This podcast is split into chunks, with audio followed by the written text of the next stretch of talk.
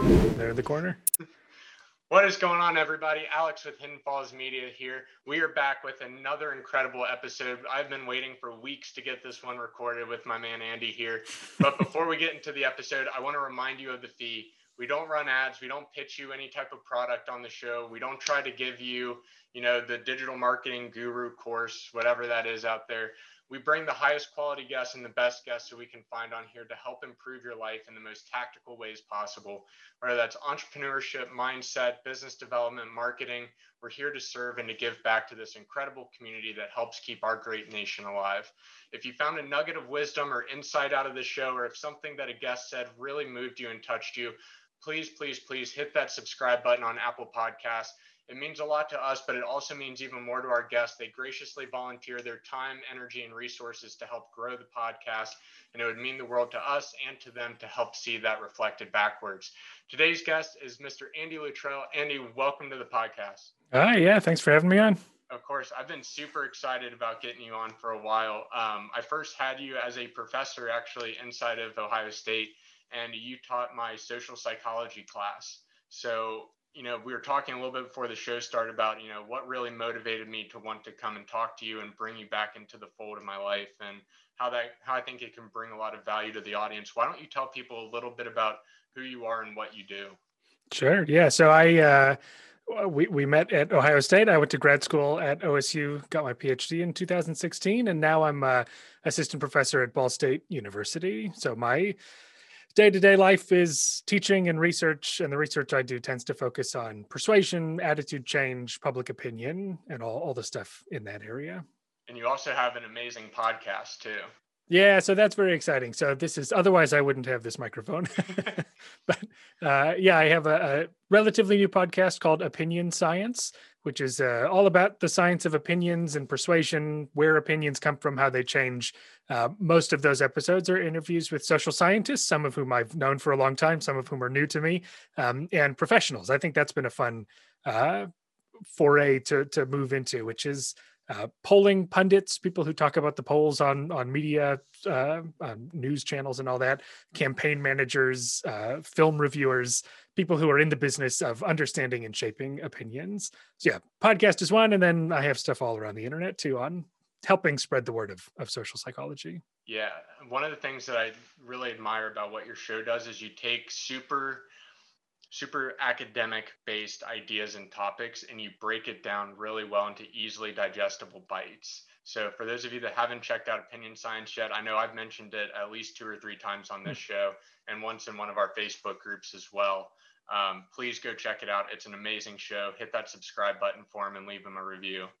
So for the questions I wanted to get into, I really wanted to talk about what is persuasion psychology and what does the role of persuasion play in our life? Because oftentimes it has a very negative context meaning to persuasion. They think of it as very underhanded or very under the table, but persuasion is really not that. It really has to do with a lot of our identity and what we associate with meaning to. How would you start to address some of these issues and try to put some real uh, definition or clearness around what this actually is? Sure. So persuasion, I think, if you were to define it really broadly, as as I tend to do, is any anything that serves to change attitudes. And in psychology, we use this word attitude just to mean sort of overall, are you seeing something as positive or negative, right? So my attitude toward McDonald's is just whether I like or dislike that place, right? My attitude toward a political candidate is whether I support or oppose that person. So persuasion is anything that gets me to take where I am now and move me in either direction. Um, most of the time, that's through communication. Sort of the prototypical example would be a set of arguments delivered by a person that is sort of trying to to move your opinion on something but it can be all sorts of other things too right? Like the fact that your friend supports that political candidate mm-hmm. serves as a persuasive nudge to your own support right? So we'd say that that's still trying to move your attitude around. So sort of in the grand scheme I, I would sort of define persuasion as just anything that moves your attitudes opinions or beliefs around. Yeah that's i like that definition a lot it's really good. Um, one of the things I wanted to bring you on to talk about was this concept of in groups versus out groups and how that applies to our daily life and where we really see this kind of as you will, like all the pieces hit the table, how do they fall? Mm-hmm. Uh, can you go into in groups versus out groups and how that typically plays out in most of our lives? Yeah, so in I would say, yeah, in terms of fundamentals of social psychology, attitudes are one and groups are another. So uh, the idea of in-group, out-group, I don't know the actual origins, but it's it's most often associated with this thing called social identity theory, which goes back decades um, to some of the early work by a guy named Tajfel, who was interested. Eh, the story that I understand is he was interested in like, okay, how can we understand the divisions that we see between groups, right? Like, where is that coming from? And he sort of started to ask that question by starting with a blank slate. He says, let's just strip everything away, right? Everything that makes one group another, and let's just make it as simple as are you in my group or are you not in my group? And they they do these things that they call min- they make minimal groups, which is to say they use almost no good reason as a justification for forming groups, right? So I can be like, um, raise your hand if your birthday is if the date of the month that your birthday falls on is below 15 or above 15 you'd go that means nothing right? That has no actual meaning to it. And yet all of a sudden i've got the early monthers and the late monthers. And that i just started with that. And so Taj was like okay if we start with that let's establish a baseline for how people act toward one another when we start at that level. And then we'll start to layer on the stuff that really matters like social status and history and opportunity and access to resources. But what he found was th- that's you, you all of a sudden are going to get prejudiced if you just have some group at all, right? If you have almost no reason to form a group, that can be sufficient to get people to adopt an identity, right? So people who are early monthers become a little suspicious of the late monthers and the late monthers would rather give money to their their fellow late monthers than to the early monthers again because there, there's no good reason for it except that one is an in group which is the group i belong to and the other is the out group which is just whichever group i'm not a part of so that that's sort of the seed of, of in group out group and once you see groups that way anything becomes a group right and we we move through our lives gaining a sense of who we are by thinking about the groups that we belong to and the groups we don't belong to. So, how does that play out with identity? Because, well, let me back this up and kind of preface this. Do you think identity is flexible? And if so, or if not, how does this play a role into that? What do you mean by is identity flexible? Yeah, like we we have the stereotype of um, like what who I am and what I believe in and what my beliefs are attached to and how that contributes to my inward identity and my outward identity. How do in groups and out groups play a role with how I perceive myself and how I how others perceive me? Mm-hmm. So yeah, so to go back to the the notion of social identity theory, which is where in group out group comes from, there's sort of a, a two way street there, where the idea is that a lot of our sense of identity comes from our social identity, which are the groups that we belong to. So, yes, my identity is in part like how I grew up, my personality traits, like the things that are just kind of like me stuff. But there's a bunch of group related things there too, right? Like my job is a social identity, my racial identity is a social identity, my uh, hometown is a social identity, my language is is a social identity or can be. And so the idea is that we want to have positive identities like we want we'd love to be great like that makes a lot of sense feels very nice there's there's evidence to show that there's this motive that we have to feel like we're doing okay in the world and the one of the ways we can accomplish that is to make sure that the groups we belong to are the good groups right and so so long as i'm in the good group then i'm a good person right and if my group succeeds I sort of rightly or wrongly take that success as my own. The problem comes if there's any indication that maybe your group is not so great. So people will mm. distort ideas of like, well, I I need my group to be the good one because I need to feel okay, and that can motivate kinds of thinking where you're sort of giving benefits of the doubt for your own group, but demonizing another group as a way to sort of continue to feel good. And if something about a group you belong to is like unsalvageably bad, we can distance our identity from it, right? And we can say, I don't, I don't know that this is going to be as clear a piece of the me question as it used to be. So I think that gets a little bit at, at your point about flexibility. Yeah, it, it sounds like it's almost narrative or story based at that point. What's the story that I'm telling myself, or what's the story that I'm seeing kind of told around me?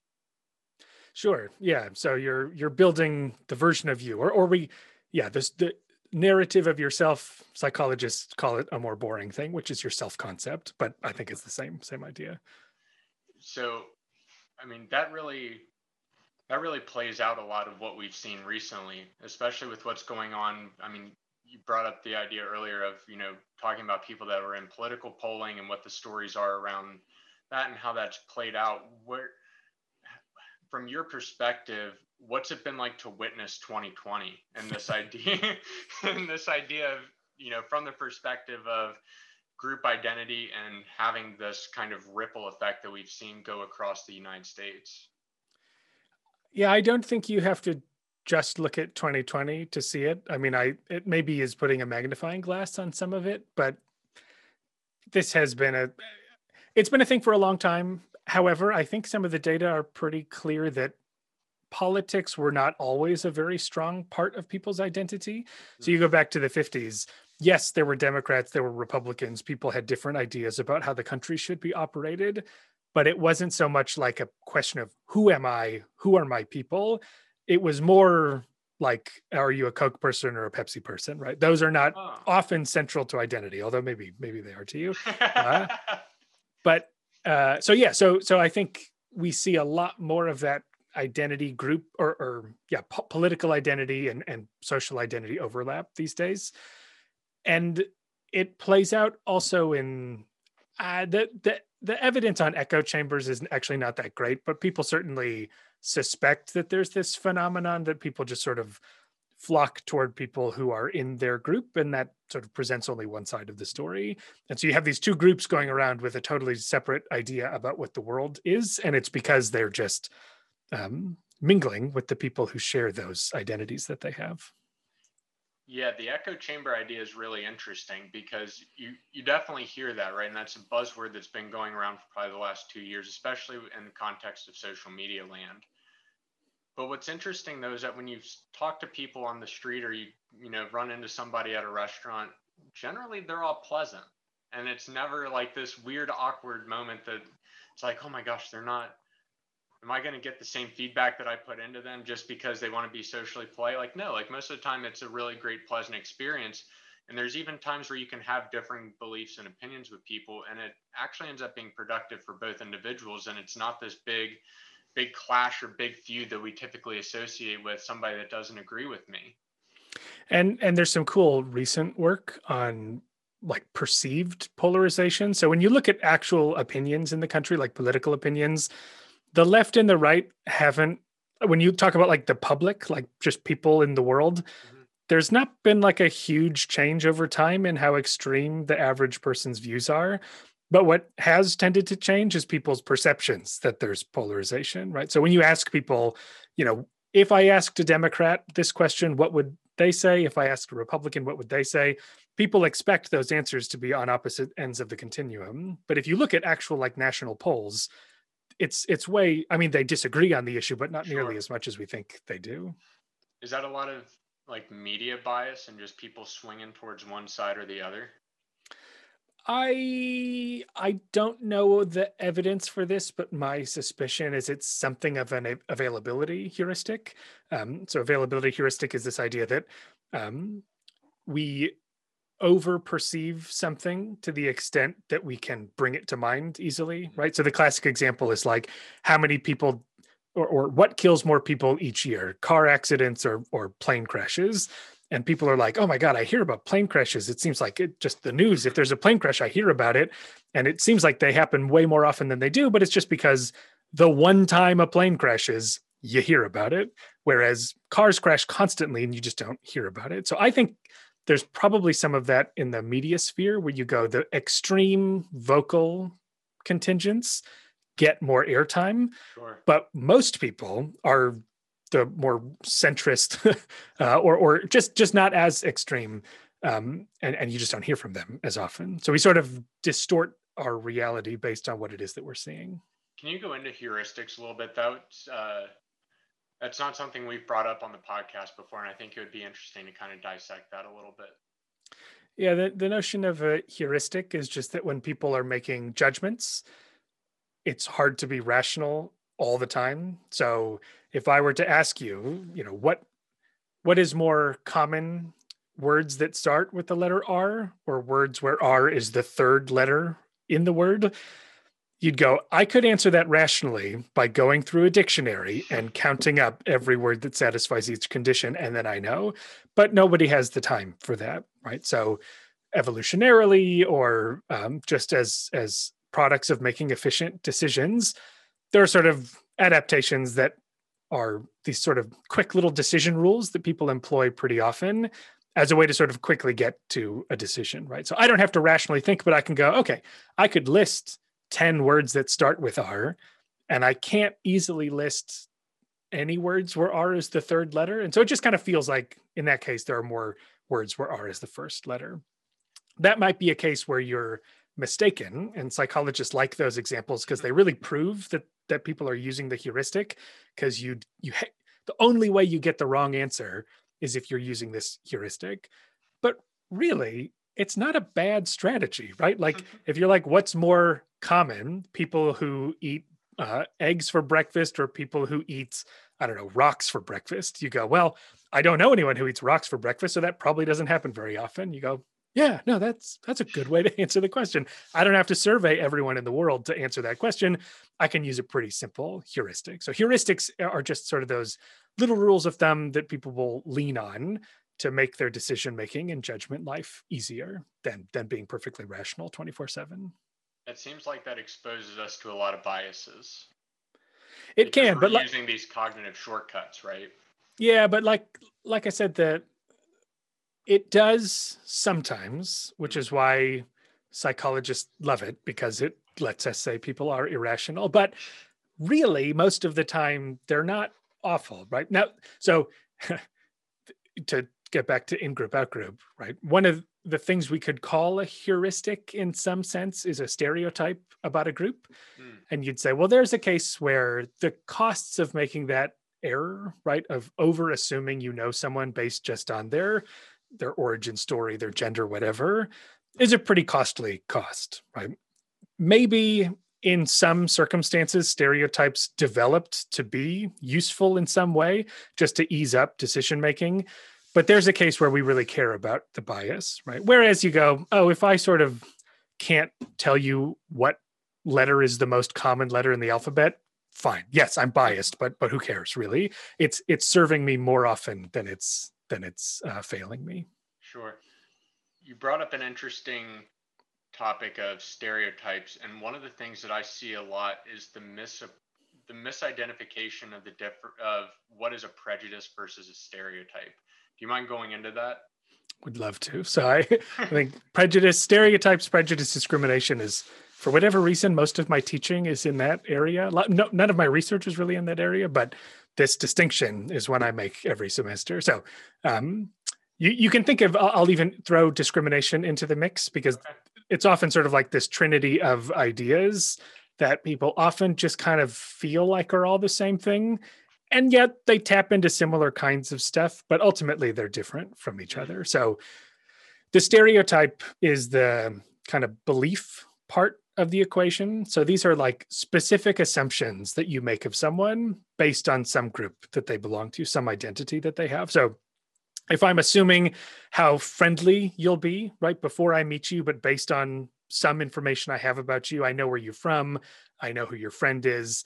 Those are sort of loose stereotypes where I go, okay, I'm I kind of am making a guess about what this person's going to be like. And that doesn't have to be I like this person, I don't like this person, I'll avoid. It's just I'm making an assumption about you before I get to know you. That's the stereotype piece. The prejudice part is the do I like you, do I not like you, right? So the prejudice part cares less about any specific assumption that I'm making and more about just am I willing to sort of engage with you and sort of feel good about you? or am I going to be sort of suspicious and and uh, back offish? And the discrimination is where that stuff actually becomes the choices you make, the behavior that you enact in the world. So until I actively avoid you, I'm not discriminating. But as soon as I'm making a choice to say, I don't know this person, but because of their religion, I don't want to have lunch with them, then that's discrimination. Because now, now a choice that I've made in the world is being biased by something about you. Yeah. Um, where do we see this play out in a lab? And if I remember correctly, there's like these uh, flashing pictures and word associations, hmm. right, hmm. that go along with uh, interesting. Am I right on this? Like, there's that flashing yep. test of images that we can test this with. Yeah, I don't know flashing, but I think I know what you're talking about. So you you're you see a bunch of stuff on a screen and then you have to click a button yeah. based on what you're seeing. Yeah. So this is uh, what they call the implicit association tests. And so the the reason why we have something like this is that when it comes to like a scientist trying to understand prejudice, one way is to go around asking people, "Hey, are you prejudiced about this group?" And plenty of people would say no, even if truly they have some sort of bias, right? Sure. And so a test like this implicit association test is a way of being like, can we capture snap judgments that people are making that over time demonstrate a bias? Mm. So the way that particular thing works is I'm seeing pictures of people, let's say, and I'm categorizing them as black or white, right? Based on the picture that I see. And then if I see a word, I'm categorizing it in terms of whether it's a good word or a bad word, right? So I see wonderful, I go, that's a good one. I see death, I go, well, that's a bad one, right?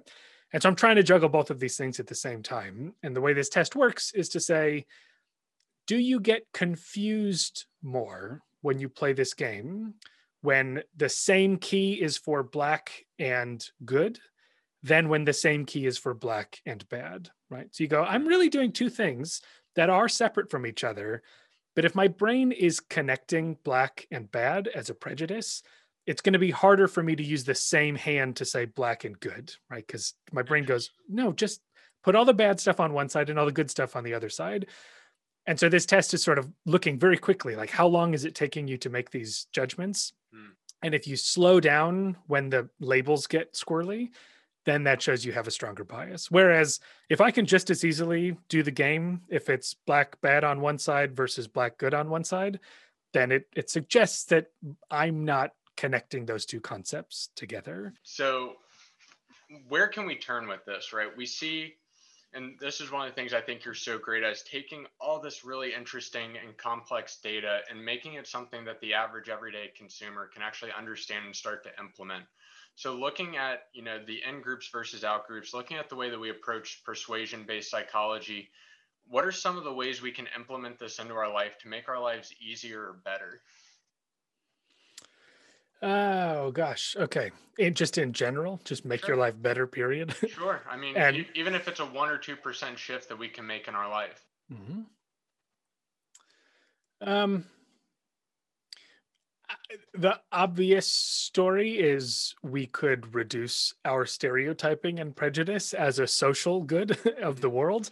Um, and some of that comes with attention to understanding how it works and understanding that like that that implicit association test is very useful because it can help reveal that like oh maybe i didn't want to think i had a bias and yet it did get a little harder when those labels switched right? And you go i may i still have not necessarily discriminated against a person right? I still may not have like made this sort of harsh moral judgment of a person but now i have learned that that maybe my brain has a little more bias in it than I recognized. And, and that's useful to, to know, to go, oh, well, this is now a thing I can be attentive to. And we know that when people are more attentive and they can understand the circumstances when they might make a biased judgment and they can sort of think about a strategy to replace that with a more um, individuating judgment, meaning, let's say I learn about myself that in this situation,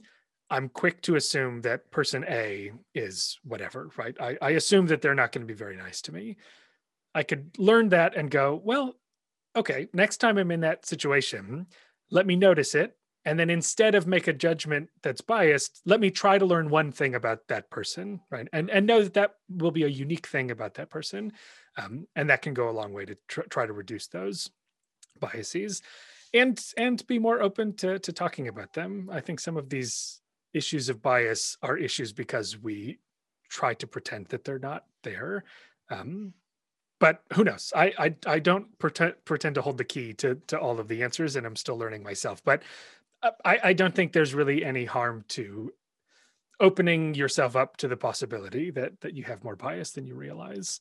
Um, with the persuasion stuff, I think maybe one of the things that is an interesting lesson is how useful it can be just to try to communicate your point with people.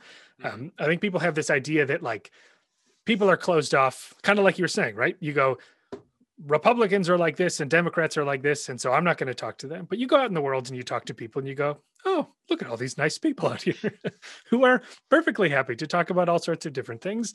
And there's some cool research showing, you know, on the one hand, that if you like force yourself to start a small talk conversation, difficult, more difficult these days, but force yourself to start a small talk conversation with someone, you end up happier as a person, right? So they do these studies where they go like people are about to get on the train to go into the city for their job and they get an envelope that says, "We want you to sit quietly for your train ride and like think about things." Or they get a, a, letter that says, "We want you to strike up a conversation with the person sitting next to you." And if you ask people, everybody goes, I do not want to strike up a conversation with the person sitting next to me. That will be awful and horrible. But what they find is that at the end, once they get to the train station, they have them fill out a survey that's like a in a postmarked envelope and put it in the in the mail and what you find is that people actually have a way better time if they struck up a conversation with someone um, and we also know that people don't think they can be influential that they don't have persuasive influence that we go no one's going to listen to me but these kinds of studies also show that if you just ask people to try and be like try to get them to do a favor for you people are way more willing to help you out than we give them credit for.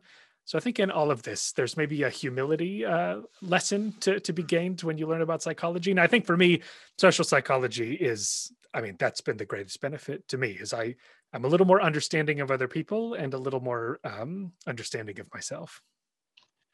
Do you think it's that you feel better when you're done with that interaction because you've achieved something that you thought was difficult or outside of your comfort zone and it hmm. opened up that new kind of avenue of hey i can actually do something that i didn't think you know it's, it's not part of my daily habit right it's not part of my daily ritual to talk to the stranger on the train next to me so because i've accomplished something hard and i've done something outside of my comfort zone there's an area of growth and we know that from research that you know growth is one of the six human needs that we truly gravitate towards you think that that could be part of that purpose and that drive yeah it could it could be that that it's precisely because people think they won't be able to do it or won't enjoy it that makes it enjoyable. I mean, that can't be the only part of the equation.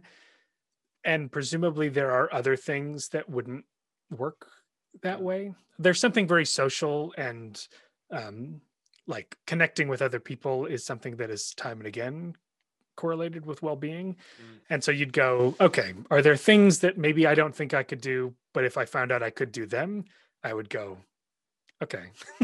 I don't I don't really care. That's fine.